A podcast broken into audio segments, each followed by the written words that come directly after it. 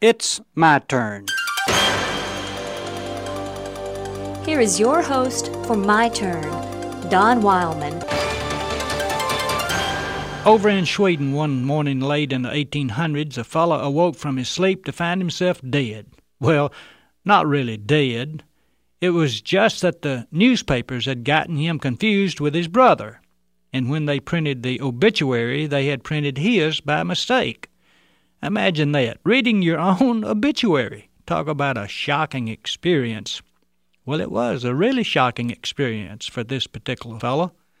For the first time in his life, or death as it appeared, he saw himself as others saw him. It seems that the reporter, in writing the obituary, referred to him as the Dynamite King. You see, this man who had supposedly died had spent his entire life in the field of explosives. He had discovered dynamite, blasting gelatin, and ballistite, along with detonators for explosives. In the process, he had grown extremely rich. And now, with the world thinking he was dead, he didn't like what he was being remembered for. This fellow didn't like the idea of being remembered as the Dynamite King. To him, the nickname implied something that he thought was destructive.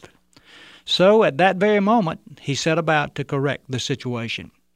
He took his money and put it into a trust fund to promote awards for people who had contributed the most good in particular areas of man's concern each year.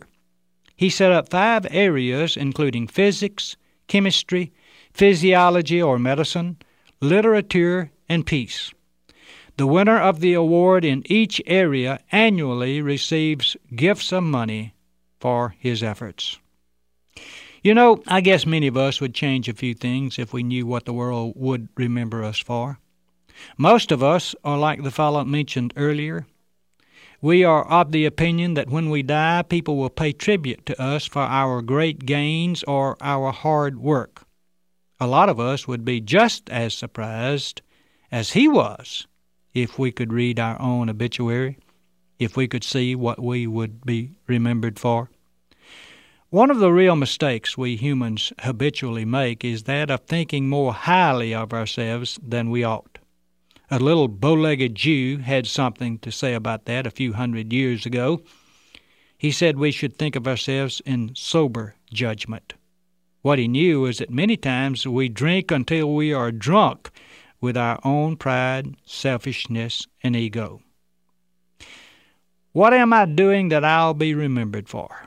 If a lot of us would spend the next 10 minutes answering that question in sober judgment, it could bring about just as tremendous a change in our lives as it brought about in the life of the gentleman mentioned earlier.